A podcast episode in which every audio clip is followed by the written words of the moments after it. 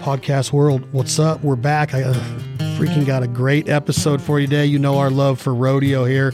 You know the love that Jack Daniels has for rodeos all over the country. High school rodeo is where it starts sometimes, and then it goes to the college ranks, and then maybe the P R C A. You got the P B R.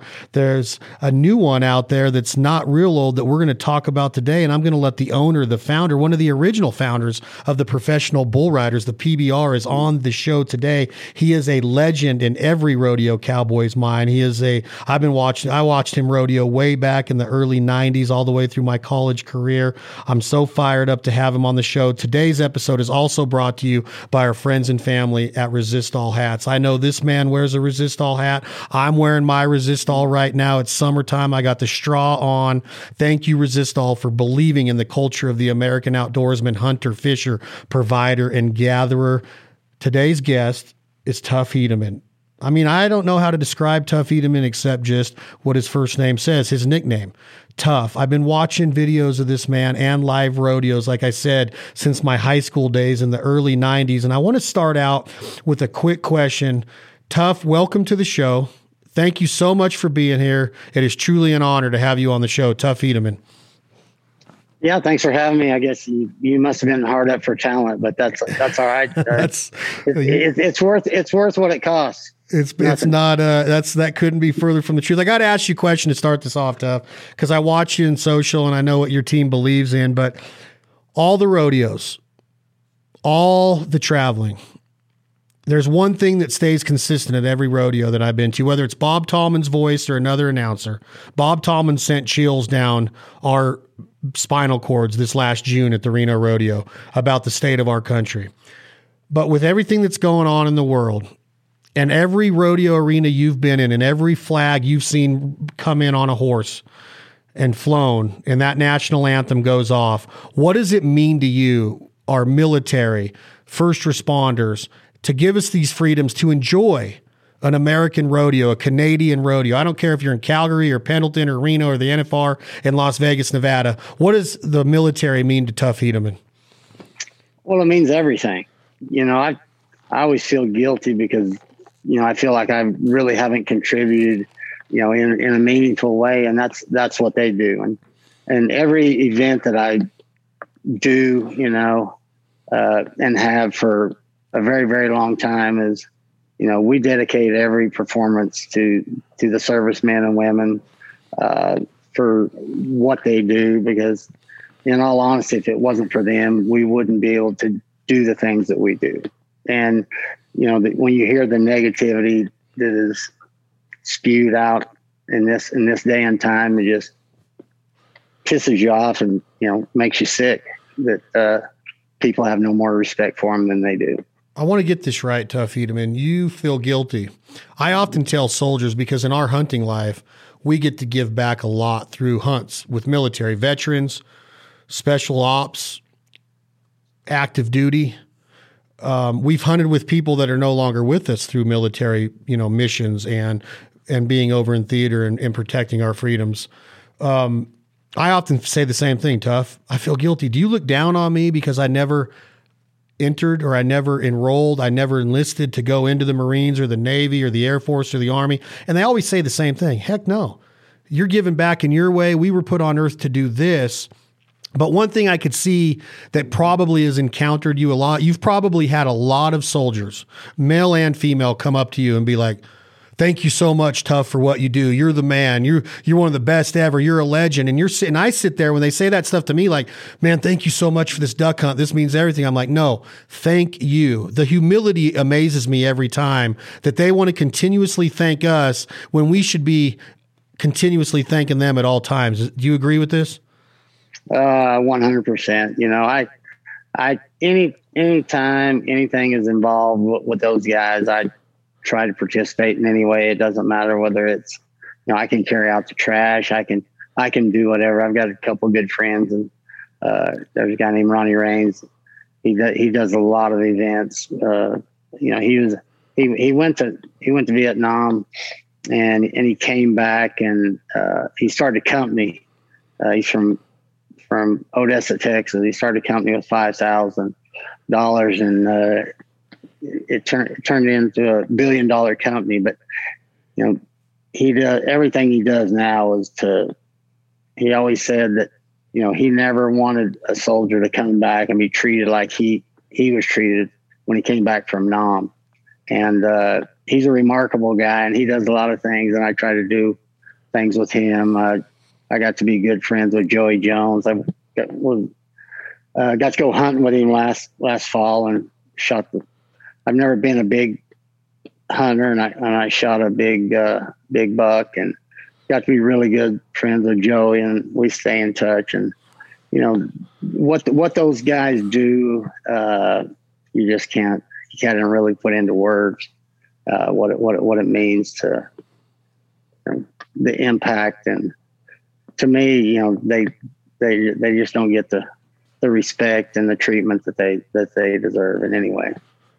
I agree one hundred percent. And I just, I love the way that you're always putting them first. And I just feel like in your career, we all have different levels of career. We all have different maturity levels of career. I mean, my life has been like a growing thing for me my whole life of like growing into this person I am now in my mid forties. But one thing that I've always wanted to be consistent, and I think you are the same kind of man, is our admiration and what it means to have them over there. And it's easy to wake up and put on your Wranglers and your Resistol hat and get in the chute and take it for granted that, hey, tomorrow's rodeo will be here. Well, I think that we've learned over the last little bit, maybe eighteen months, that not everything's guaranteed in life and it can be gone. You've had rodeo friends that have passed away in accidents, which we are going to get into the late, great Lane Frost, which you were in, you know, you were a big part of that movie. But before we get into stuff like that, it's, it's never guaranteed, Tuff Hedeman. Like I watch your videos and you're wearing a cowboy hat and you're as unprotected as you can get on a two thousand pound, which I consider the best athletes in the world. There is no better athlete in the world, in my opinion, than a bucking bull. Now you might say it's a saddle bronc, or you might say it's bareback. I don't know your opinion on that, but I think that a bull that can weigh that much and jump that high and spin that fast and be that muscular, like, I don't know if you can match that. And you were so unprotected. So I'm, I know that you have never taken anything for granted, but did you go through a part of your career, Tuff, to where ego maybe got in your way a little bit and you started to take it for granted to where you, you could ride any bull? What was the attitude like back in the day? I, I, I never really took anything for granted. I, you know, I grew up the youngest of seven. So when you're the youngest of seven, it's, it's, it's, it's a, it's a different childhood. Uh, it's, it's great, but it's, it's different. But you know, you, you don't get the opportunity to, to be a brat because you've got older brothers and sisters that won't allow it. Uh, but, you know, I started riding small calves when I was four years old and I fell in love with it. And, but I, but I was terrible, you know, for the first, you know, you know, I don't think I, I stayed on my first calf just cause he ran straight. And then after that, I don't think I probably stayed on for another ten years. And, but I just, I loved everything about it, you know, I, and I sucked, you know, Uh, you know, I liked it whenever I was terrible, but as I, you know, when I got in high school and, uh, you know, I started, I grew up around horse racing. My father worked around horse racing. So I grew up around that. When I started exercising and breaking racehorses, you have to have a lot of balance for that. And I think, you know, I started getting in, you know, physically getting in better shape. And, uh, that's when I started being able to ride decent and started riding competitive, but it took me so long to get to a level that, that, that I could be competitive that I never took anything. I never, I never did take it for granted. And I, and I wasn't very smart, but I was smart enough to know that being able to, to have a career and a profession, uh, doing something you love is, is the coolest thing in the world. So yeah, I, I, I, I enjoyed it every minute of it. You know, most people in, you know, different, you know, in any sport or any, any business over a period of time, you know, they'll, they'll, they might get tired and they might get burnt out, but you know, I never did. I rode professionally for fifteen years and riding bulls for fifteen years professionally at that level. You know, that's, you just don't see it because the, the, physically and mentally, day in and day out, to be competitive, you have to show up every time. And uh, but for me, I just never, I never took it for granted, and I never got tired of it. You know, I, the excitement for me every, when I would wake up every day was to get to a rodeo, make the whistle, and win. That's, that's, that's really all I live for. Oh. Would you look at rodeo today, and I know we're going to get into your organization that you own now. You were one of the original founders of P B R, I believe, in nineteen eighty-five. You were a world champion, I think, in nineteen ninety-five of P B R, ninety-six, somewhere in there. You had already won three P R C A world champions. I think you qualified for eleven N F Rs, if not more.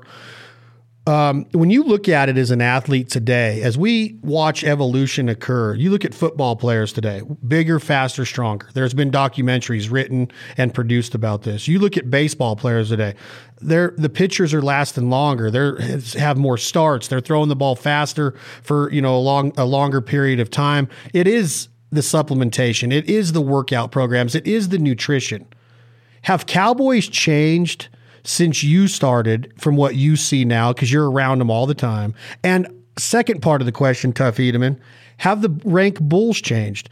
Would you want to compete? I know you would want to compete on today's bulls, but are they better than the bulls back in the eighties and the nineties and the, the, the mid to late nineties when you were winning all your world titles? Are there, is it a different breed of livestock that's being rode today in rodeos? And are the cowboys and cowgirls different these days? Well, I don't think, I don't, think uh, the bull riders are a lot different than, than than we were in terms of, you know, their diet and their approach and their workout and whatnot. You know, it's kind of funny. Even, you know, when I was riding, you know, you know they would always talk about, you know, guys would go to the gym and, you know, you know, to work out and this and that. And I think I worked out once, and uh, I'm like, yeah, I don't, I don't really like this. And I always jokingly said, you know, it's it's eight seconds. How how good a shape do you really have to be in? I mean, eight seconds.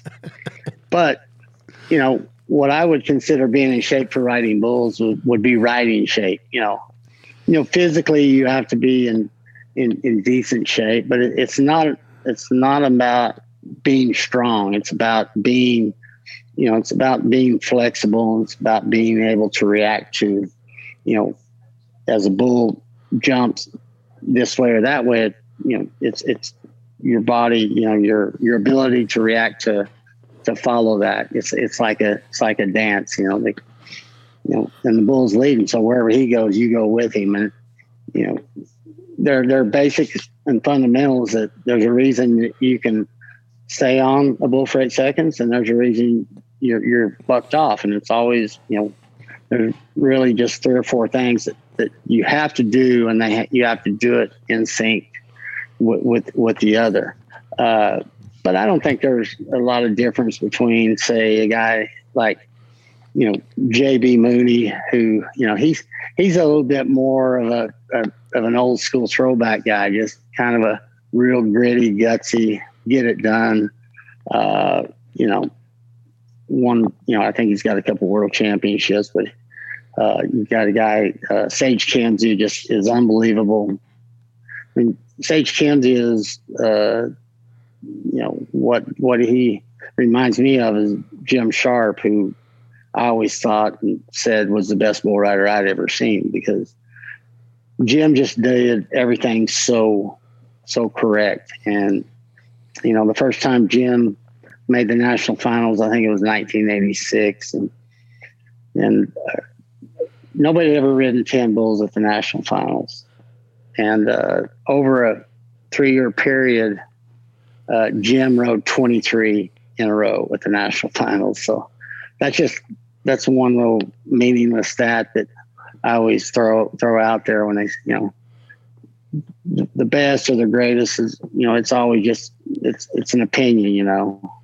You can say, you know, on their best day or how many championships or this or that. You know, Jim won two world championships because, in all honesty, I don't think he it was it wasn't that important to him.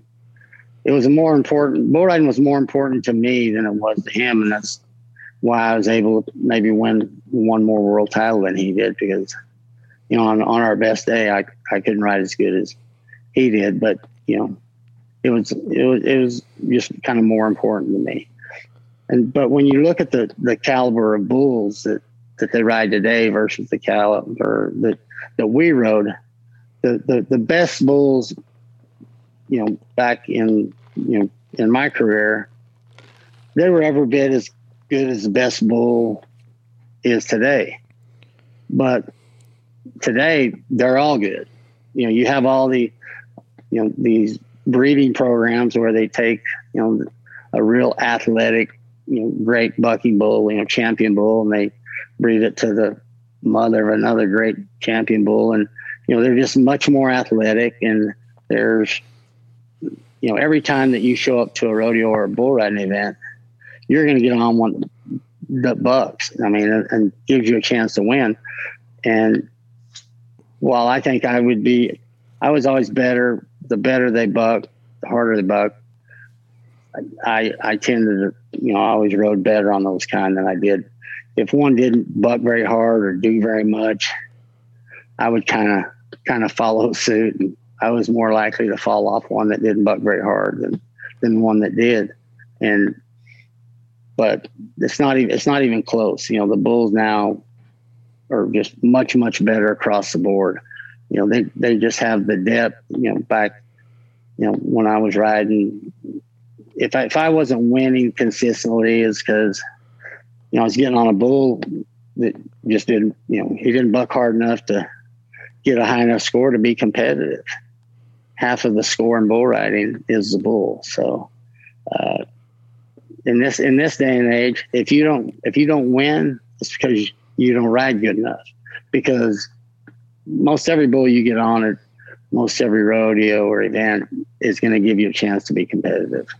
So it's a little bit more equal across the board. You, you might get on there Much and have, you might be having a great night and get on a bull that's not. And then a guy over here that's not as maybe as a good of a bull rider got on a better bull that night back when you were riding, and because it was so inconsistent. But exactly, exactly, exactly. And so, you know, but over, you know, over the course of a, of a season, of a year, you know, the guys that the best guys ultimately wind up, ended up winning the, the champion world championships and, and whatnot. It, you know, because the guys that, that consistently stay on, regardless of what the bull is, good, bad, or indifferent, you know, they're, they're the ones that are, are always going to win. But as you said, a guy that didn't ride as good, you know, would, would have a better bull.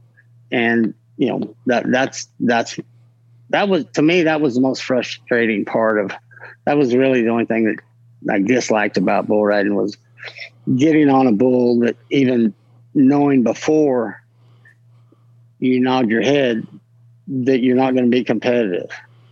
And there, there's nothing more defeating than knowing you're going to lose before you even start.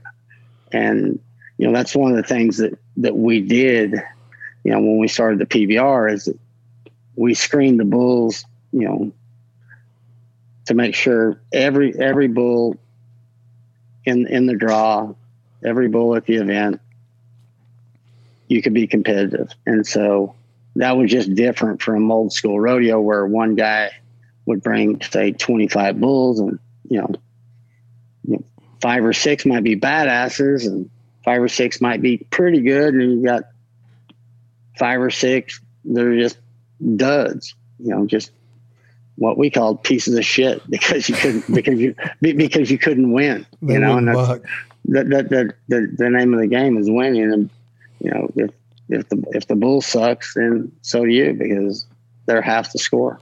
How do you make them in your line of work? You have to still screen bulls. Tough. You started the P B R, you had to screen bulls. You're doing it again. How do you make a bull in the last thirty years better? They can't go in the gym and bench press and squat and do box no, jumps and just, all. Is it just, nutrition? Is it better bloodlines? What? How are these bulls so much better? It's all, it's all, it's all genetics. I mean, it's, you know, it's, the bulls are much more athletic uh, because they're breeding. You know, they they bred them to be that way, and so it's all, there's a lot more people that are doing it. Uh, it means there's a lot more to pick from. But, uh, you know, it used to be, you know, back in the early days of rodeo, and even, you know, whenever I started riding professionally, you know, a, a stock contractor would go to a to a ranch and buy, you know, guy would have eight or ten bulls on his ranch, and he'd buy them and he'd buck them and hopefully get, you know, the kind that would be good enough to go to the rodeo. You know, well, well now they, you know, they do a lot of artificial breeding where, you know, they, they do take the embryos and, you know, they, they do art, artificial insemination. And so there, there's a lot of that. And so, you know, you breed, you know, an athlete, you know, real athletic kind of a bull that has, you know, a history of, you know, bucking really, really good, and breeding it to a, a, a female of a, you know, that, that's, that's related, like maybe the mother of the world champion. And, uh, and when you do that, you just get a, a there's a better chance that, you know, that bull is going to be, you know, a bull that bucks and the kind you want to, to, to get on to ride. You know, you, you can go through, say, ten or twenty, and there might only be, you know, one or two that'll be good enough to, you know, to take to, a, you know, to a major league event, uh, and buck at, at the level where, you know, a guy can be eighty-five to ninety-five.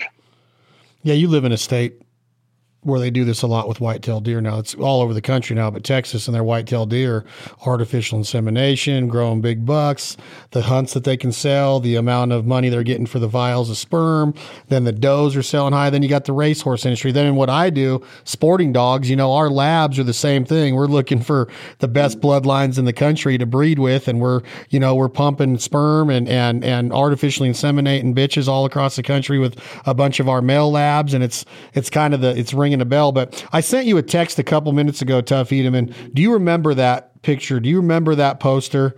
Um, I don't know if you can see it on there. I don't oh, know yeah, if you have... yeah. It's, uh, we did that, that. That was a that was a poster that we did for Resistol.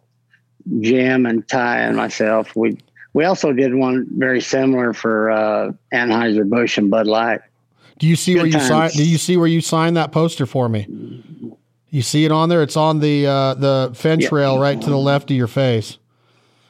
So you yeah, signed I signed something very inspirational, I'm sure. No, you were in such a hurry, and here's why. Oh, I, I just stu- signed my, well, I signed my, yeah, I signed the name. I, I stood in line for two hours to meet you because this is the this is how popular you were at this time in your career. Always have been.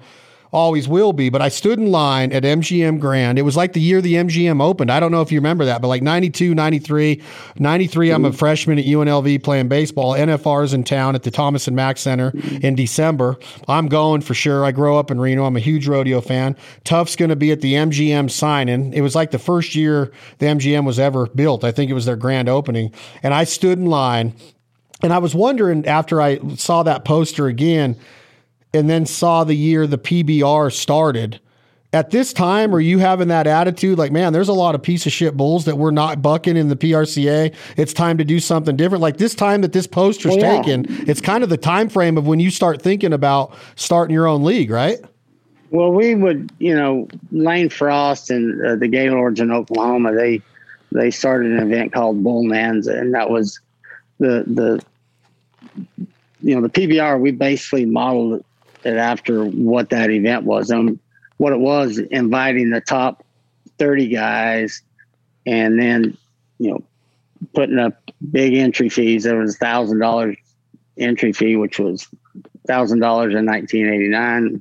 nineteen eighty-eight was quite a bit for, for a cowboy. And then inviting just the best guys and the best bulls. And so when, when you do that, you know, that rodeo didn't really offer that, with the exception of the national finals. You could go to a rodeo or bull riding event. You might not know who was going to be there, who wasn't. And say, say Lane Frost was scheduled to ride that night there, but he might be up at another rodeo, or he might have drawn a bull that he knew was just a complete dud and just didn't come because he knew he couldn't be competitive. And so we started P B R with, number one, we wanted more opportunities to win money because that's what we did for a living. But we also wanted things like, we didn't want to get on bulls that we know weren't any good before you even nod. And, you know, we wanted, you know, control over, you know, just rules and, and formats and, and payouts. And, you know, you know, initially we, we didn't start out to be, you know, grow this huge entity where we control everything about the sport. You know, we wanted to go get on good bulls and ride for a lot of money. P- pretty simple. Uh, but I'd been, you know, at that time when I started, uh, you know, thinking about that was, you know, I'd ridden professionally for ten years and, you know, kind of come to the realization at some point in time I was going to have to have a real job. And uh, a good friend of mine uh, named Ron Pack, we got together, and along the same time we were getting getting the guys kind of organized for the P B R. We we had our first event, uh, my first event, which was in uh, ninety-three, um, and it it was actually the first P B R finals, Bud Light, Bud Light Cup finals. Uh, and then the next year uh, at the M G M in ninety-four, that was the first year at the M G M in oh, ninety-four. Sure. Mm-hmm. Did you, you were one of the original founding members of the P B R and owners of it. Was it the scope? You said you made a comment, Tuff Hedeman, that you just wanted to ride bulls and make and have a chance to earn more money. This was your livelihood. This is how you put food on the f- table for your family. Did you ever see it turning into kind of a, I don't want to say W W E because that's fake wrestling, even though they're great athletes. This is real bull riding with great bull rider athletes, with great bulls, the best ranked bulls in the world. Um, but it's a rock and roll show. It's a fireworks show. It's, it's like getting the crowd fired up. Was that talked about in the early days of that it was going to turn into that? Well, it wasn't so, so, so much that, you know, we, we wanted to, you know, initially, you know, you know, I was riding, I was still riding at the time, but in, I had an injury at the N F R in ninety-three where I, uh, I had a ruptured disc and I hit the ground at the N F R. And I think round number seven, Uh, you know, I was about to win, you know, my fourth world championship, and I hit the, in the middle of the ride, my body just goes numb and I hit the ground and I'm paralyzed, like from the neck down, and I'm paralyzed for about twenty minutes, and they take me to the hospital and, uh, they do surgery. And, uh, you know, the guy who did the surgery came in and said, Hey, um, you know, you need surgery, you need it now. Um, there's some, there's some issue, you know, there's, there's some risk with surgery. You know, you can, you know, you can die from the anesthesia, you know, you can end up paralyzed for the rest of your life. And, uh, and you'll never, you'll never ride another bull in your life. And like, I just like kind of just took my breath away, because, you know, my whole livelihood, my whole life is over, according to this guy, uh, the, the guy who actually performed the surgery. So I didn't ride in all of ninety-four. And, and in that time is when, you know, I started, you know, I was constantly working on organizing the P B R, and, you know, I was, I was the president of the P B R for the first thirteen years that they were, that they were in business. But, you know, having to, to, to to compete and try to manage a a, a startup business uh, was was a little bit challenging, but you know I never never thought twice about it. You know you you know why get up six or seven every morning, regardless of where I was at, and go to work on bull riding stuff. But in ninety-four, when I wasn't, you know I didn't know if I was ever going to ride again after my neck injury in ninety-three. And so I put all of my effort and energy to getting P B R and, you know, my bull riding events uh, up and running. And then in ninety-five, uh, I came back and, and, and rode again, started riding again in ninety-five. And I rode from ninety-five until the, till the spring of ninety-eight. and th- those those years were they were they were they were they were pretty challenging. They they were they were fun and exciting, but you know, getting up and working all day on events and then showing up and having to, having to ride, uh, it's it's a pretty it's a pretty delicate, pretty challenging balance. But you know, I was I was always able to be in the moment. You know, I can whatever I'm going to do right now, I can shut everything off, and regardless of what it is, I'm usually able to, to do that without it affecting, you know, I can do that probably just as good as that's the only thing I'm doing. That's probably a, one of the best compliments I think I ever got was a guy, and he had made the national finals probably, I think he made twelve or thirteen times.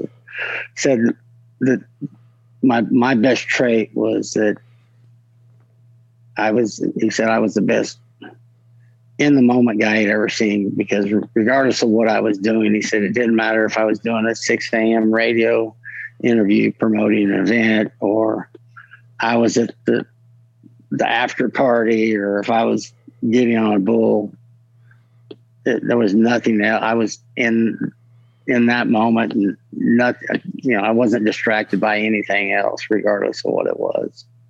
Don't you win and the I, Worlds in ninety-five? That's how focused you are. You're working all day on the events. Don't you win the P B R World Championship in ninety-five or ninety-six? I won at ninety-five, and I got bucked off my last one to win at ninety-six. That's right. And yeah, I had a chance to win at ninety-six. Yeah, I won at ninety. I won the P B R ninety-five, and I was second ninety-six. I was third ninety-seven, and in ninety-eight, in the spring of ninety-eight, I had a uh, I had another neck injury, and uh, that was in the first part of March. And when I went and seen Doctor Freeman, he said, well, if you have a, if you have the same injury, you know, one level, one level lower, then, uh, you're going to be either Christopher Reeves or dead. And so he said, I know how much you love your kids. And, you know, and so that, that, that was it. I never, I never got on another one, you know, after, after that. And that was, that was March of ninety-eight. And at that time I was thirty-five. I was winning the world in the P R C A and the P B R uh, when when that happened. But uh, you know, I don't. You know, everybody would like to have the John Elway, you know, win the Super Bowl and retire, but not very many p- people get get to do it. But you know, to be able to have a fifteen-year career riding bulls, uh, to have as much success and as few injuries as I had, I, I was a, I consider myself then, I still do, probably the luckiest guy in the world. Does your neck injuries from back in the day still inhibit you or bother you at all? No, not, not, not too much. I've had about three or four neck surgeries, but, uh, you know, everybody thinks that my neck injuries were, were from riding bulls, but you know, I've got a very severe case of stenosis, you know, which is a narrowing of the spine. And so you you run into issues like, you know, herniated disc and things of that that nature. So uh, I've had issues with that, but I, you know, I've had surgeries, but, you know, I, I had a, also a couple different car wrecks that probably did more damage to, you know, to, to my neck and spine than Than, than bull riding ever did, which sounds kind of crazy, but that's pretty it, much how it was. It is crazy because the sport looks so dangerous. It just looks dangerous, but riders like you make it look so easy with like how you glide through it. And like you said, it's like a swing dance or a two-step. You're following the bull. You got to be a good follower. Your body has to adapt. Um, do you walk into the arena still tough and smell those smells and see those shoots and want to get on it, or is that all past? You're fine just being no, in the audience no, now. You know, from the, from the day that I knew I wasn't going to ride again, it I was done. So I was done. I was. I've never. I, I never think about it like, oh, I wish this or I wish that. I'm just. If it's not going to happen, I don't, I'm not going to think about it. I'm, a, I'm just kind of a realist. I try to be. And, uh, you know, I, I did it for as long as I could. And, you know, I gave it all I had. You know, I could have won more, I could have won less, but you know, I did what I did. I had a pretty, pretty, pretty good career. And, uh, you know, looking back more than anything, it, I'm not sure how that, that you survived by getting on as many bulls as I, as I did, for doing it so long, because, you know, it's, you know, even when you think about it, you know, it, it's dangerous as hell. I mean, every time you, you go out there, you got a legitimate chance of being seriously injured or even killed. And, uh, you know, looking back, you know, even when my, my boys, my older boys, you know, kind of thought about riding a little bit, and, you know, I never did, I never did encourage them to ride, and I never really discouraged them, but I was always honest with them. I'm like, you know, the better you are at it, uh, the less chance you have of being injured. But that really doesn't doesn't mean anything, because, you know, I show show them all. Okay, I went to the N F R twelve times, and so these are the best guys. And I pointed to three people. I said, "Those were those were friends of mine. And that was my best friend. Those guys died like twenty feet in front of me, not hurt, died." You got Lane Frost, you got Glenn Keeley, Uh, Brent Thurman, all in the arena right in front of you. And then there's two or three guys, that guy's in a wheelchair and that guy's in a wheelchair. So this shit is real. And I'm not telling you not to do it, but, you know, one one ride can either change your life forever or even end it. So for me, I wouldn't trade it for anything. It's just not for very many people. Because it's just, uh, you know, people just don't understand and realize how dangerous it is. I can't imagine. Like I started, you know, with how great of athletes these are. Take me back, if you will. I've heard mention, and people can go on and read about Tuff Hedeman's career. They say that the season of eighty-nine was difficult for you. Were you not riding good, or was it mainly because of what happened to your best friend, Lane Frost? Can you take me back there? Can you take me to Cheyenne and what the aura was? Because it was just another rodeo for you guys. I know Cheyenne Frontier Days is a big deal, but for you guys, it's just another bull. It's just another rodeo on, on the tour. You're in your car, you're in your van, you're in your pickup. You got, you know, you guys traveled the world doing this. What, what was this atmosphere like, and, and, and how does the outcome come about? Well, it was just, a, again, it was another rodeo, it was another year. You know, we, we had a great group of guys that, that we travel with. It's uh, myself, Lane Frost, Jim Sharp, and Clint Branger at that time. And so we, we enjoyed rodeoing, and we, you know, we entered every, you know, we entered the rodeo together. We, we traveled together, and, you know, we, we drove a little bit, but most, most of the time, you know, we, we flew, you know, if they were way off, we flew. But, you know, you know, Lane and I were, had gotten to be really, really close. And, you know, even when we weren't at a rodeo together, we'd be at home, we would do things and go places together. And, you know, we, The, the fun thing about it, it, you know, from, you know, eighty-six until till eighty-nine, uh, you know, we won, we won everything. You know, either me, Jim, you know, Lane or Clint, you know, w- when we showed up somewhere, we knew we were going to win. One of us was going to win. And we kind of, you know, we just, we just, we had fun, because, you know, we, we were, we, we all, at that point, we are, we're all riding really, really well. And, uh, you know, when you're riding with the best guys, you don't want to be that guy that, that sucks. You know, we always used to joke, you know, if you got bucked off, uh, I think it was either two or three in a row. If you got bucked off two or three in a row, then you had, you couldn't ride with us anymore. You had to go somewhere else. And so, We would, we would, we would, we were hard on each other, but, you know, we, that year was really no different. You know, it, it, when looking back, like in eighty-six, I won the world in the P R C A. In, in eighty-six, I won it. In eighty-seven, Lane won. In eighty-eight, Jim won it. In eighty-nine, I won it. In ninety, Jim won it. ninety-one, I won it. So over that period, one of us was the world champion.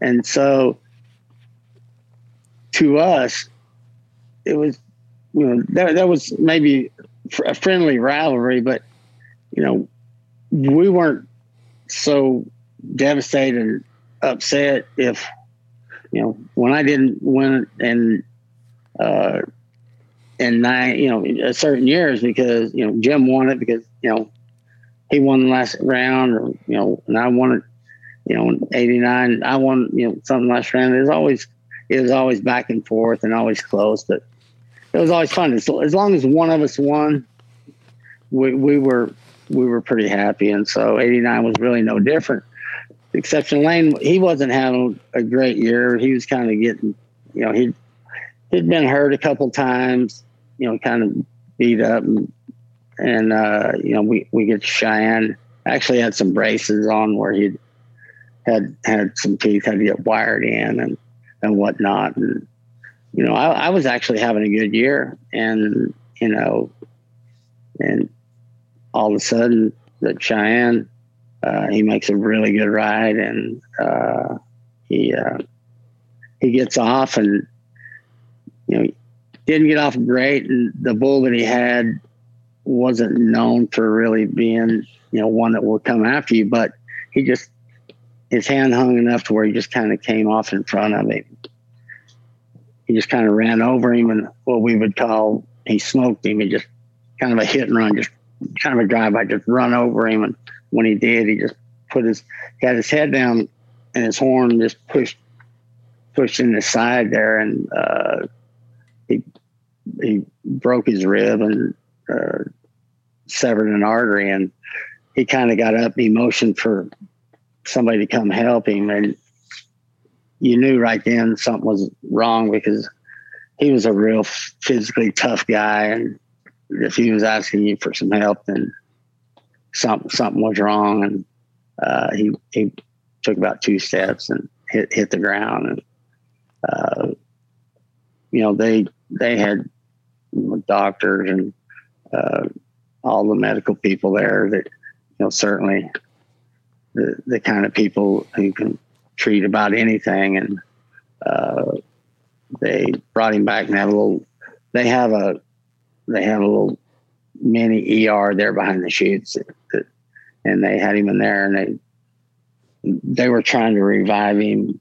You know, he was, you know, he he was gone when he left the arena, and they tried to revive him there, and they put him in an ambulance, and I jumped in the ambulance, and we went to the hospital, and they uh, they worked on him in the E R for what seemed like forever, and uh, it was yeah, I just. The worst day of my life. Actually. You were in the ambulance with him, Tuff? Yeah. Oh, damn. Sorry. Yeah, it's, uh, even now, it's, I mean, it was a long time ago. It's just something, you, but shit like that, you, you, you, you don't ever get over. I and, assume. You know, I, I went on, you know, I went on, uh, you know, when something like that happened, you don't, you question everything, and you don't, you don't really know what to do or what not to do or what you should do. And, uh, but the next, you know, I think, uh, probably five, five or six de- days later, uh, I got back on the, I got back on the road, and, uh, Jim and I and Clint will, you know, we continued to rodeo just like we had been, and uh, but it was a, it was a, it was a pretty, I don't know, just it was just very challenging and very. Did you feel guilty at all, like like an athlete would, or like a a good man probably would? Like, I wish it would have been me, or why did it have to be Lane? Did those thoughts go well, through your head and something like that? You know, I think I think everything does, but you know, I'm, you know, I always try to be realistic, and you know, think how what would you know, if I would have been me, what I would have wanted them to do, you know, I mean, this is what we do. This is, you know, that can happen. When it happens, that doesn't mean everybody should quit doing it, you know? So what bull was it, Tuff? Uh, he, his brand was S O. He, he, they called him Taking Care of Business. And he was a great bull. He wasn't, you know, he wasn't known to be mean or, you know, ferocious. It just, it was more of a freak accident.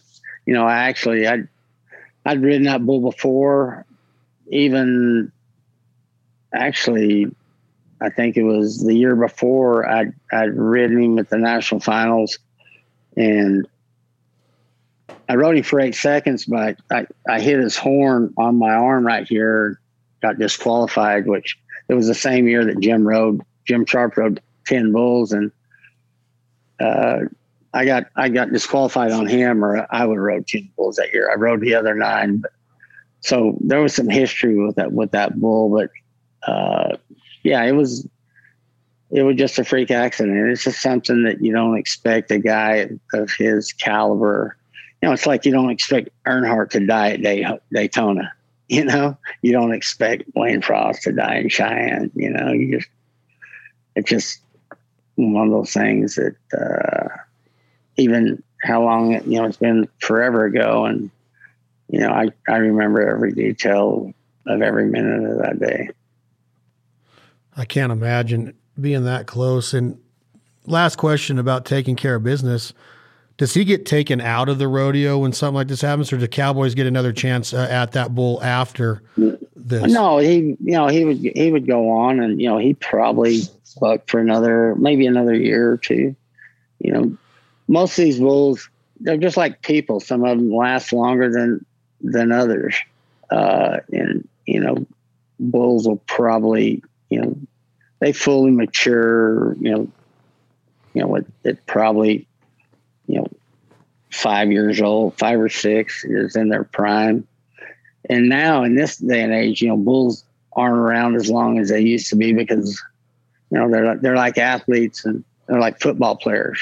It's not that this guy can't play, you know, after four or five years, but you've got another younger, faster, uh, healthier one that'll take his place. And so that's, that's kind of what it is in, in bull riding now is, uh, there's, there's, a, there's, there's a new crop next year that are, that are better than the ones you have. These, these are still good, but these are going to be better. And then the next year there's going to be some better than them. And that's, that's kind of how the bull business is, has evolved, because of the, the number of people that are actually, you know, in, in breeding and contracting. And the sport is, you know, really exploded, and, you know, there's a, there's a need and a market for really good bulls. So a lot of people are, are in it. Tuff, in ninety-three, when I got that poster signed by the other athlete that I wanted to get close to or get a shot of was a bull called named Bodacious. I would go outside behind the Thomas and Mack, and they'd have it fenced off, and I'd be looking for that bull, big white bull. He had this, you know, he had this whole reputation um, in the rodeo. What was that reputation? You had some encounters with Bodacious. What made those encounters so special? Or was he just another bull also? What made Bodacious such a, was it his genetics back then? Like he was ahead of his time maybe, or what, why was he so special? Well, he was a, well, he was a big badass. He was a big, huge, you know, he, he was, you know, Oh, you know, weighed almost a ton. And, you know, bulls are just like people. You know, the bigger they are, usually the stronger they are, but the, the less, you know, mobile and athletic they are usually. But he had, you know, he had, you know, athletic ability that big bulls didn't have. You know, he was like a, you know, hell, he was like a, you know, three hundred pound lineman, you know, being able to play, you know, defensive back, or, you know, he, he was just much more athletic, and he, and he, and he had a, had a, had a style of bucking that he, that he came up really high. You know, when he went to take a jump, his, his, his the front of his body, his front end would come up, and then when he come down and, and kick with his back feet, he tended to, to pull a lot of guys down and hit them in the face, and which made him extremely dangerous. And, you know, most guys were, even even even the good guys were were a little bit leery and even even scared of him. But uh, I don't think I was ever smart enough to be afraid of him. You know, I, I wind up getting on him. You know, I got on him four times, and I only rode him once. I rode him one out of those times, and you know, it was probably the best ride I ever made. I think I was like ninety-five or something. It was at Long Beach, the Bull Riders Only competition. And then I had him a year later, and, you know, he had gotten a little bit bigger. And and I, what I really didn't realize at the time, he kind of had kind of changed his pattern a little bit, where he kind of stutter step a little bit when he'd take a jump, and he would throw his head straight straight back. Well, a bull like that, the way he bucks, in order to ride him, to keep from getting pulled, jerked down, which he did to almost everybody, you kind of had to be up forward. So whenever he dropped down, he, he didn't, he didn't bring the force of your body leaning back and pull it down and hit you. You were already up there. But I was up there, and like the second jump, he hit me in the face and broke every bone in, in my face, and had to have about, uh, well, I had thirteen hours of reconstructive surgery to to repair it all. But, and then uh, they bucked him. Uh, I drew him again six weeks later at the N F R, and I had lost about twenty-five pounds, and uh, it was at the national finals. But I didn't. I got on his back, and when they opened the, the chute, I just hung on to the back of the chute, because I wasn't going to try to ride him, because, you know, six weeks before that, he he just nearly killed me, and he killed me because of the way the way he was, you know, the way he was bucking. It wasn't, if I would have made a mistake and, you know, if I leaned back and he jerked me down, then that would have been on me. But I was doing what you had to do to ride, to ride him, you know, a bull of that caliber. I was in perfect position, and he just threw his head back and, and hit me in the face. And again, broke every bone in my face. And so I didn't get on. So the next time he was bucked, a guy named Scott Bredding got on him, and he did the exact same thing to him, threw his head back and hit him in the face. And he had a, a hockey face mask on, but it still shattered his eye socket and knocked him out. Didn't do as much damage as he did to me, but after then, uh, after that, they retired him, because they knew that, because he just really changed his, his style of bucking to where, you know, he was going to kill somebody. And bull riding is dangerous enough when, without getting on one. Uh, there was really no way to combat being sitting right in the center where you're supposed to be, and him throwing his head back and hit you in the face. It, uh, it's really, there's no place for for, for for for one like that. But he was just a big badass, you know. Is his bloodline still out there, Tuff? Well, it's funny, you know. It's funny, you, you know. They, you know, they had they, they bred him to all kinds of, you know, and, and they collected semen. He had maybe one or two decent bulls, but his offspring just weren't, they weren't, they weren't much, because again, he was, he was, he was a real, real big, massive. And you, again, when they're that big, they're just not as, you know, again, the two hundred eighty pound lineman, he's not going to, you know, he's not going to play wide out, you know, he just, the way he was built, he just could do things for his size that most bulls can't. And so, you know, none of his offspring ended up to be much of anything. Take me back, Tuff Hedeman, to that N F R. You win it in eighty-nine. Special moment, though. It's highlighted in the movie at the end of eight seconds. Did you know you were going to do this? And if you did, what happens if you don't make the full eight on the original ride? Because you go eight seconds on your bull, and then you ride him for eight more in memory of your best friend, Lane Frost. Is this correct, or do I have it wrong? No, that's that, that is correct, but it's kind of it's kind of it's kind of it's kind of funny because, you know, for me to win the, the championship, uh, I had to win no less than second or third for that day, uh, and which I thought I could do. I didn't really know the bull too much because he, yeah, he was, he was relatively unknown, but he hadn't been ridden. Nobody had successfully ridden him for eight seconds, and I had to win no less than third for that day, and Jim Sharp had to get bucked off. Well, at that time, Jim had rode twenty-three in a row. So I thought my chance of winning weren't any good at all because a friend of mine asked me, hey, do you, you know, can you win it? I said, no, because Jim has to get bucked off and I have to win no less than third. And I didn't think there was any way Jim was going to get bucked off. Well, I ride, I ride my bull, and I'm just, I guess the emotion of, because it wasn't something that I'd actually planned or thought about. It just happened. And, uh, but even when I, when I got off, you know, and I'm, I'm as happy as I can be, but I'm, st- I still don't think I'm going to win the world because Jim's about to ride. He's rode twenty-three in a row, but he was getting on one one of the greatest bulls probably in the history of the sport, called Mister T.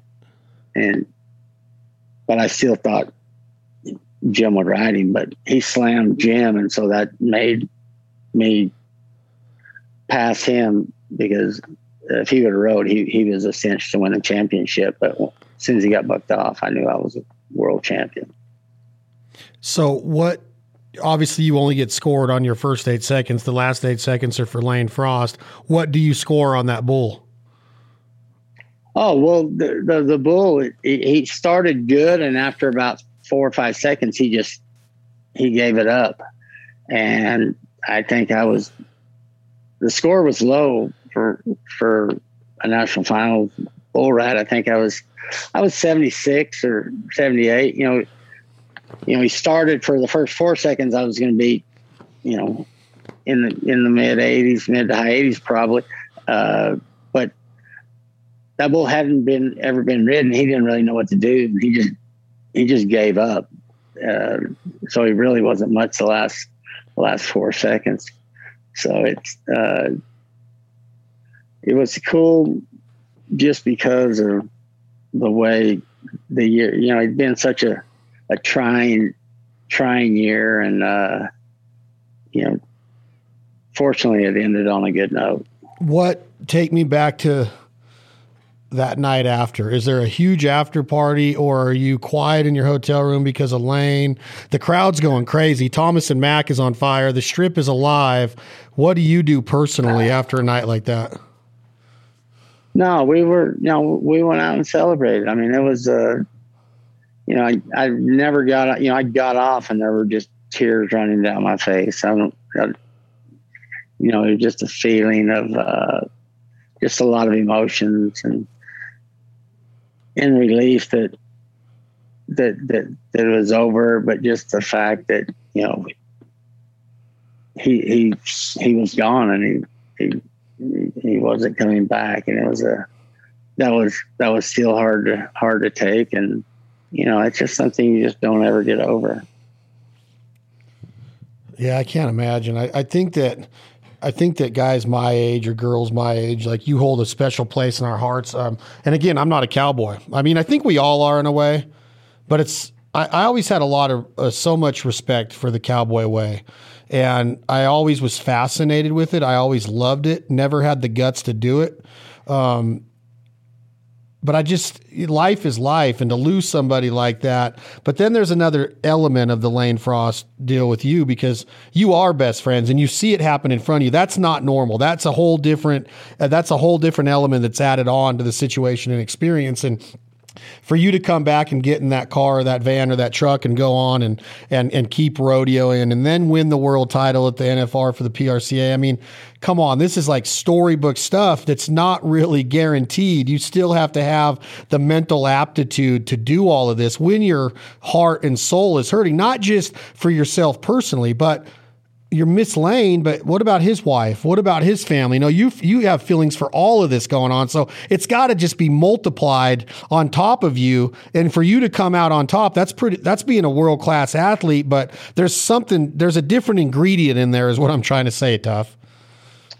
Well, it was just a, you know, it was, it was hard. You know, I, it, it's always, it's always hard to, To, to be at the highest level. And when you have something like that, uh, you know, for, for whatever reason, I always had the ability to, to show up whenever, whenever it was time, you know, even, you know, through that, or, you know, I might be, might not have had any sleep for a day and a half, or, you know, you're, you're really sore, or, Uh, you know, you know, you know, I had, you know, family members that have, pa- you know, pass away, and, you know, everybody always has something, you know, I, I guess this, this was more, you know, I guess it was, people could see it, you know, a lot of people, you know, a lot of people go through things that people just don't ever, ever see that, you know, my case wasn't, you know, worse for me than it was for a lot of people. Uh, it was just very public and on display. Was the movie pretty dialed in as far as, you didn't mention Cody's name as you, as you guys went on touring and rodeoing? Was he in there writing poetry? What was it like working with Baldwin and Perry? Do you think they did a good job? I think that you were even a stuntman for Stephen Baldwin's uh, Tuff Hedeman, you know, his character. What was the movie? Was it well depicted of what really went down in Lane Frost's life and career? Well, I think it, I think it, it really, I think Luke, Luke was a phenomenal guy and did a great job. And you, you got, you, you got the spirit of who Lane was and what he was about. You know, there was, you know, uh, the writer, uh, John Adelson, or no, he wasn't, right. He was the director. Uh, the guy that wrote it, uh, he wrote Memphis Bill. I can't remember what his name was, but we, we never had, I never got along with the writer or the director because they didn't care about what the facts were. And, you know, they were just wanting to make their movie. And, you know, I had a, I had an issue with that. You know, like this is, this is our lives. And, you know, if you're going to make up a bunch of bullshit, uh, then that's fine. But don't say it was Lane Frost. Say it was Joe Blow. So, you know, they, it was, it was not a very fun process. They had three different scripts. Uh, yeah, I thought the one that they used was, uh, was, was the worst one. Um, and there, there was some B S here and there, but I think Luke did a great job. He worked extremely hard, uh, to do, you know, I got to know him really well. I got to know Lane's family really well. And he was a first-class guy, great guy, and did a great job. Stephen, Stephen's good guy. He's a bald one, you know, he, he good guy. I liked him. He's kind of funny. You know, they, they always think they're, little, you know, they're bald when they're an actor. They kind of, kind of takes himself a little more serious than some people do. But I got along with Stephen pretty good. Uh, but you know, I remember at one one point they were shooting a scene, and I walked out, and they were rolling tape, and I just said, "Bullshit, bullshit! You're not doing this." And, you know, it was just something ridiculous that never would have happened. And that was the time, that was whenever they, uh, the director, you know, Stephen and uh, Luke took me back and said, you know, you just can't do that. And then one of the A Vs came and want to know how much money it was going to take for me to leave and not come back. Just, it was a, uh, but I mean, know, this is something that you do want to keep an eye on. This is your best friend. This is his legacy. Your yeah, legacy. This is, yeah, this is, yeah. Well, this this is this is his life, and you know, his family. I said they just you know, care about the box office success of it. They want to make right. the best. And so again, story. so you know, if it if it if it wasn't for Luke, I think it would have been a, a failure. I, I thought it turned out per, pretty good. Uh, I thought it could, I thought it could have been better, but you know, Luke did a did a great job, and he was the reason that that that it worked, because he he was the one that fought for fought for telling the real story. I want to talk about your new business, the Tuff Hedeman Bull Riding Tour. That would be the T H B R T. But before I do, I have to ask your opinion on one more cowboy. And I don't know if you knew him personally. I don't know how well you did, if you did, but I want to know what him and his lifestyle, and I'll give it away by saying this, his music meant to you before he passed, the late, great Chris LeDoux. Was he a friend? Were you a fan? And where were you when you found out that news? And did it, I know it didn't hit you as hard as Lane, but that hit the rodeo world pretty hard, didn't it, losing Chris? Yeah, it, it did. And, uh, you know, growing up, you know, listening to him and uh, knowing he was a knowing he was a real cowboy, and you know, I was fortunate enough, you know, to to meet him, and he was very, very kind to me, and uh, I got to I was a uh, you know I was, I was I was a spokesman for Anheuser-Busch for Bud Light for for thirteen years, and so you know, after I was retired from riding, I uh, I. I went to a, uh, the Bud Light had me go to a, to a place in, in Stillwater, Oklahoma. And they said, yeah, there's, there's a cowboy that's playing there. And I said, okay. And so I, I get there, and it's Chris LeDoux. And so I got to, I got to hang out with him before he went on. And, uh, you know, I got, you know, got to be kind of, got to be buddies with, uh, you know, his son, Ned, and, uh, He was a he was a he was a super super nice guy. Yeah, he super was. Good guy. I, I used to love just the realism, man. He had that bull on stage. He'd ride it for. I mean, oh, he, had, yeah. he had songs called "The Eight Second Ride" and "Copenhagen Angel" and "Bareback Jack." Yeah, yeah. I mean, it was perfect of who the cowboy was, in my opinion. But yeah, I mean, all all of his was just all about rodeo and riding, and uh, you know, he was a.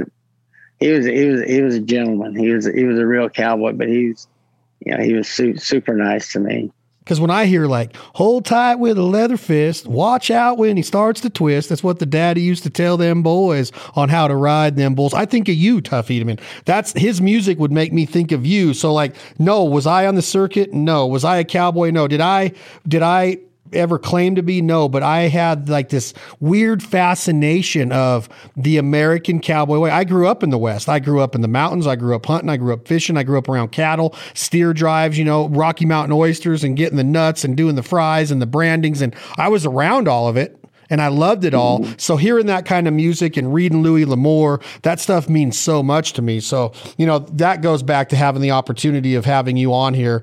A lot of people might be like, well, what is Belding doing talking to Tuff Hedeman? The reason I wanted to talk to Tuff Hedeman, I've had Chase Outlaw on here. I've talked to Lockwood. I, the, you know, I, the, they, these guys, you're their heroes. You're my hero because I love rodeo, and just knowing what you mean to the sport and the lifestyle and the culture is everything. So Tuff Hedeman Bull Riding Tour is a new business. You were a P R C A three-time world champion. You were a P B R world champion. You were the founder and owner and, and president of P B R, Professional Bull Riders Tour, for thirteen years.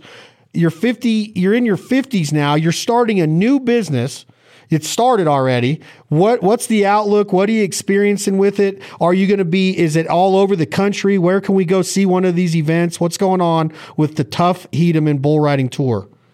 Well, it's it's really the same thing that I've been doing. You know, you know, I had my first event in, in ninety-two, and, uh, you know, the P B R for me, uh, in regards to my bull riding, you know, they're like a sanctioning body. It was a P B R event, uh, for gosh, I think, uh, I think first thirteen years. And then, uh, then I did it as, a C B R event, which is another sanctioning body. And so what I do now is I, it's kind of like a select tour, you know, it's invitational, you know, I'll invite whoever I want. I'll do, you know, I'll do eight to ten events a year. Um, it's, you know, you know, Sage Kimzey might be at one, you know, he, he comes to some, just very di- different guys. It's, it's, it's just geared for, you know, uh, high level guys. It's, it's, it's really no, not a lot different from what I've always done, which is produce bull riding events.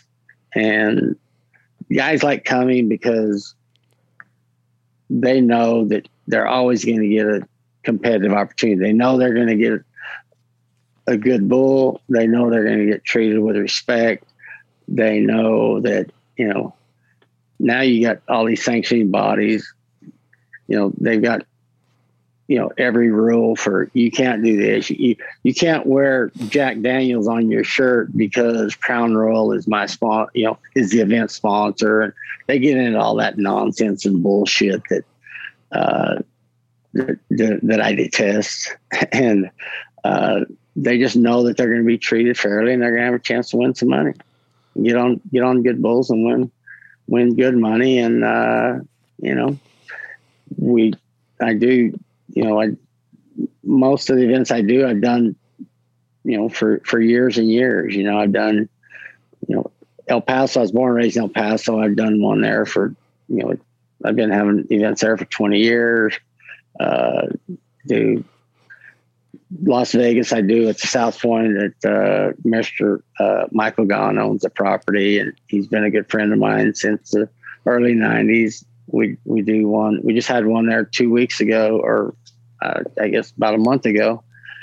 Uh, sold out, and you know, I'm going to do eight to ten events and uh, hang out with my family and uh, enjoy life. I love it. Tuff Hedeman is the man.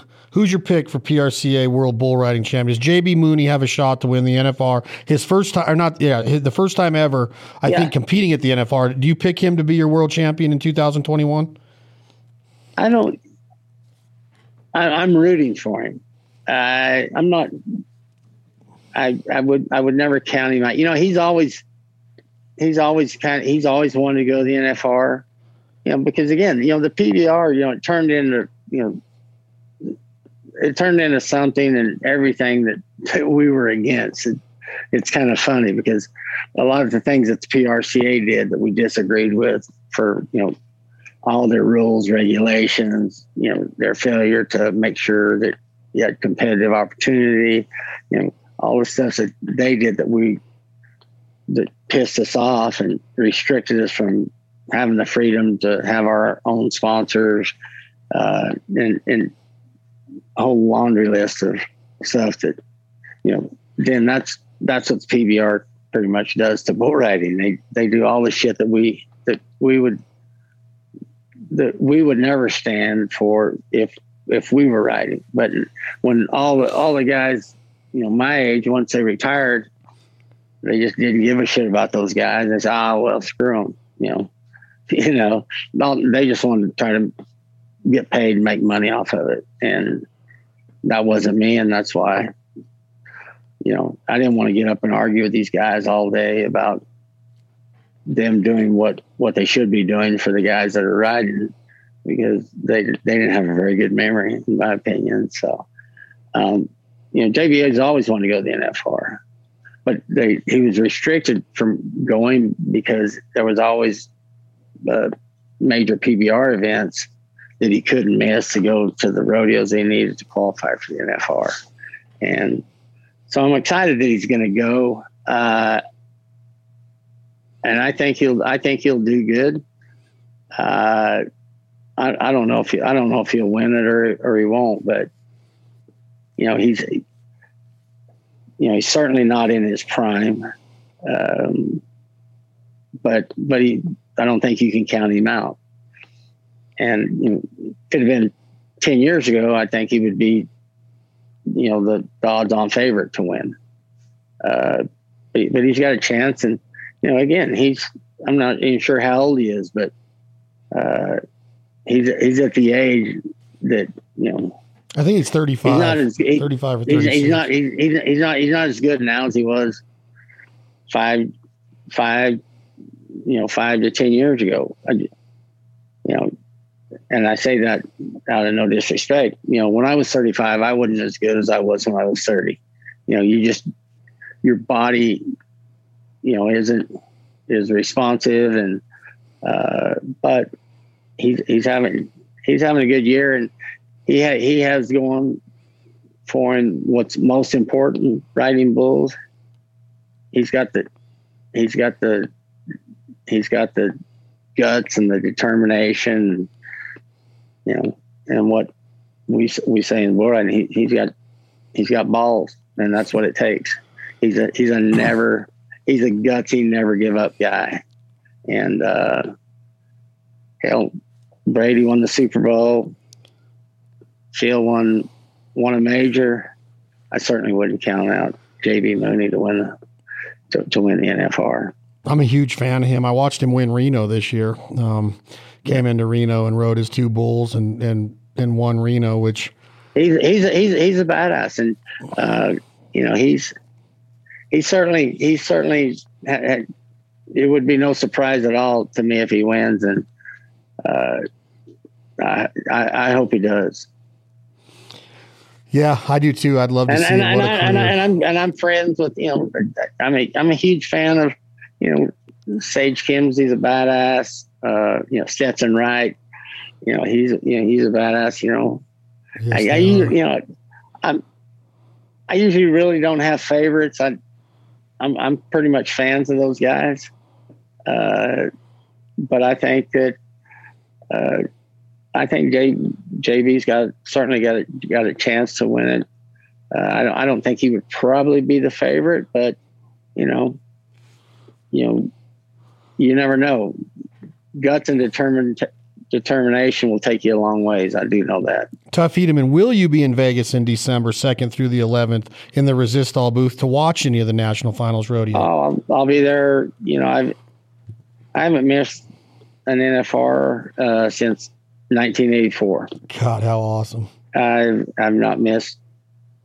Uh, I've watched probably every performance since then. So, you know, whenever I, I retired from competing, I've always stayed involved. I do a lot of, you know, I do, I do a lot of promotions in and around N F R for Resistol, Panhandle, Western Wear, Rock and Roll, uh, Luke Casey. I do all kinds of, I did, you know, I, I did uh, commentating a couple of years ago. I I was a little too, I was a little too truthful, and they, they didn't like. They a lot of people don't like. A lot of people like. They they want the truth until they get it. So. Ooh, I like the way that's put. Well, well, maybe you and I can have. I don't know if you sip on a Jack Daniels once in a while, but if you do, oh, yeah. if you do, I'd like to have. I'll be there December ninth and tenth um, in the Resistol booth. I can't wait to well, see I'll you. Be, I'll, I'll, I'll be there, but I'll just I'll just tell you, anybody that's ever seen me drink any Jack Daniels has never offered it to me. Well, I'll, I'll keep that in mind in consideration. How good just of a man? Saying. How good of a man is Dustin Noblett? Is he is he just awesome or what? The you know that those guys are, you know, I've I've been with them forever and ever, and they're not like they're not like a typical company. They're they're they truly are like family. So Dustin, Ricky, the whole whole crew, uh, they're they're gold. I it was funny because because because Ricky Bolin, you know, you know he is over all the, you know, he's a, he's a G M. You know, he was a, he he made the N F R I think four or five times, and you know I've known him since I was eleven years old, and I always told him, I said, you know, had I any idea that he was going to be a big shot and my boss one day, I would probably be nicer to him. you, you, but they're, they're, they're, they're great guys. They're super good guys. What, um, I don't know how to go out of this, man. I could talk to you for days. Can we do another one of these maybe after the N F R and talk about the performances? Yeah, because, you know, the, the older I get, the better I was. I like that too. What, uh, I, I can't thank you enough, Tuff. I want to do another one of these. I truly appreciate your time, and more so just who you are, your career, what it's meant to me. I wish, I wish I could explain to you, like, you know, what it did, what it meant to me to be a part of that and to see it and to watch it and to, and to be able to, and that's what I kind of like about, I'm not a big social media guy. I know that it's needed. I know I get evolution. I know marketing and all that. I get that it's a part of that, but it's cool to you're, be able to, you're, you're, you're, you're saying exactly what I think. And I think, exactly, but I think you just said, yeah, but, but it's for what we do, it's necessary. And there, there's really, really a lot of cool elements to it. They're just a lot of bullshit. A lot of fakeness. If we could stay real that, with that, it, I'm not, that, that, that I'm not, I'm not a big fan of that. But, I couldn't agree more, but know. I do like the ability to go back and watch your rides on YouTube and other places. That's kind of a cool thing to have for me to be able to type in Tuff Hedeman and see some of the greatest bull rides in history. So that's one cool benefit about it. Um, oh yeah. The rest of it, I just, I just don't care about the likes. I don't care about the, I don't know, man, I got a different opinion, but I kind of got to be quiet because of like your truth comment. Trust, we we trust represent, me, trust me. I know. Yes. We represent a lot of brands and I just got to walk the fine line, but man, let's do this again. I will see you in December. I'll, I'll text, okay. I'll text you after this and we'll make some plans. Hopefully, uh, I'm going to be duck hunting not too far from Fort Worth up in Paris, Texas in December. Maybe, oh, yeah. maybe you could come up and, uh, give me a call. And, yeah. I, I'd love I'd love to. All right. Well, then uh, plan on that, and then I will what, be. What what what size shirt do you wear? Are you, are you like a double X? You big husky no, guy? I'm X L, but thanks big for guns? Thinking I was okay. bigger. No, I'll uh, I'll send you. I've got a line of shirts with Panhandle, or I'll send you some cowboy shirts. That and uh, and any tech and any Tuff Hedeman merch, man. I like Tuff Hedeman merch if you got it. Yeah. And the tour. Okay, well, Absolutely. Let's stay in touch. I'll text you address after this. I truly appreciate it. If you guys and girls don't like listening to Tuff Hedeman, I don't know what to tell you. This guy is on a different I'll level. To, I'll, cool. come, I lo- I'll come see in Reno. I love Reno. I actually won, I won Reno a couple times. I got the Spurs oh, hanging yeah. up here somewhere. So. I got Bob Tallman coming on here. I know he's a big fan of you. Uh, the the Carano family at the El Dorado Resorts in Reno are big fans of Tuff Hedeman. Oh yeah, they're good guys. Yeah, they, they, you've you've got a lot of fan support and a lot of friends. More importantly, in this community, so I'd love to have you here. We'll hang out. That's Tuff Hedeman. Y'all check him out. The Tuff Hedeman Bull Riding Tour. Let's all go to an event and support these bull riders. Another episode. Brought to you by Jack Daniels and Resistol Hats. Thank you, Resistol, for believing in our culture, again, of the American hunter, fisher, outdoorsman, provider, gatherer. We're going to go out with a song today. I'm going to have to try to get a hold of Ned LeDoux and make sure I can get uh, permission. Maybe you can help me out with that, Tuff. But we're going out with Cadillac Cowboy. We're going to play the first verse of Hold Tight with a Leather Fist. This is Chris LeDoux, Cadillac Cowboy. Hold tight with a leather fist. Watch out when he starts to twist. What the daddies used to tell them boys how to ride them bulls. I got a jingle in my jeans, sore places in between, and I'm leaving old Salt Lake with a push and a pull. Ten-four, buddy, come on back, a horse trainer on a Cadillac. Yeah, we're talking to the cowboy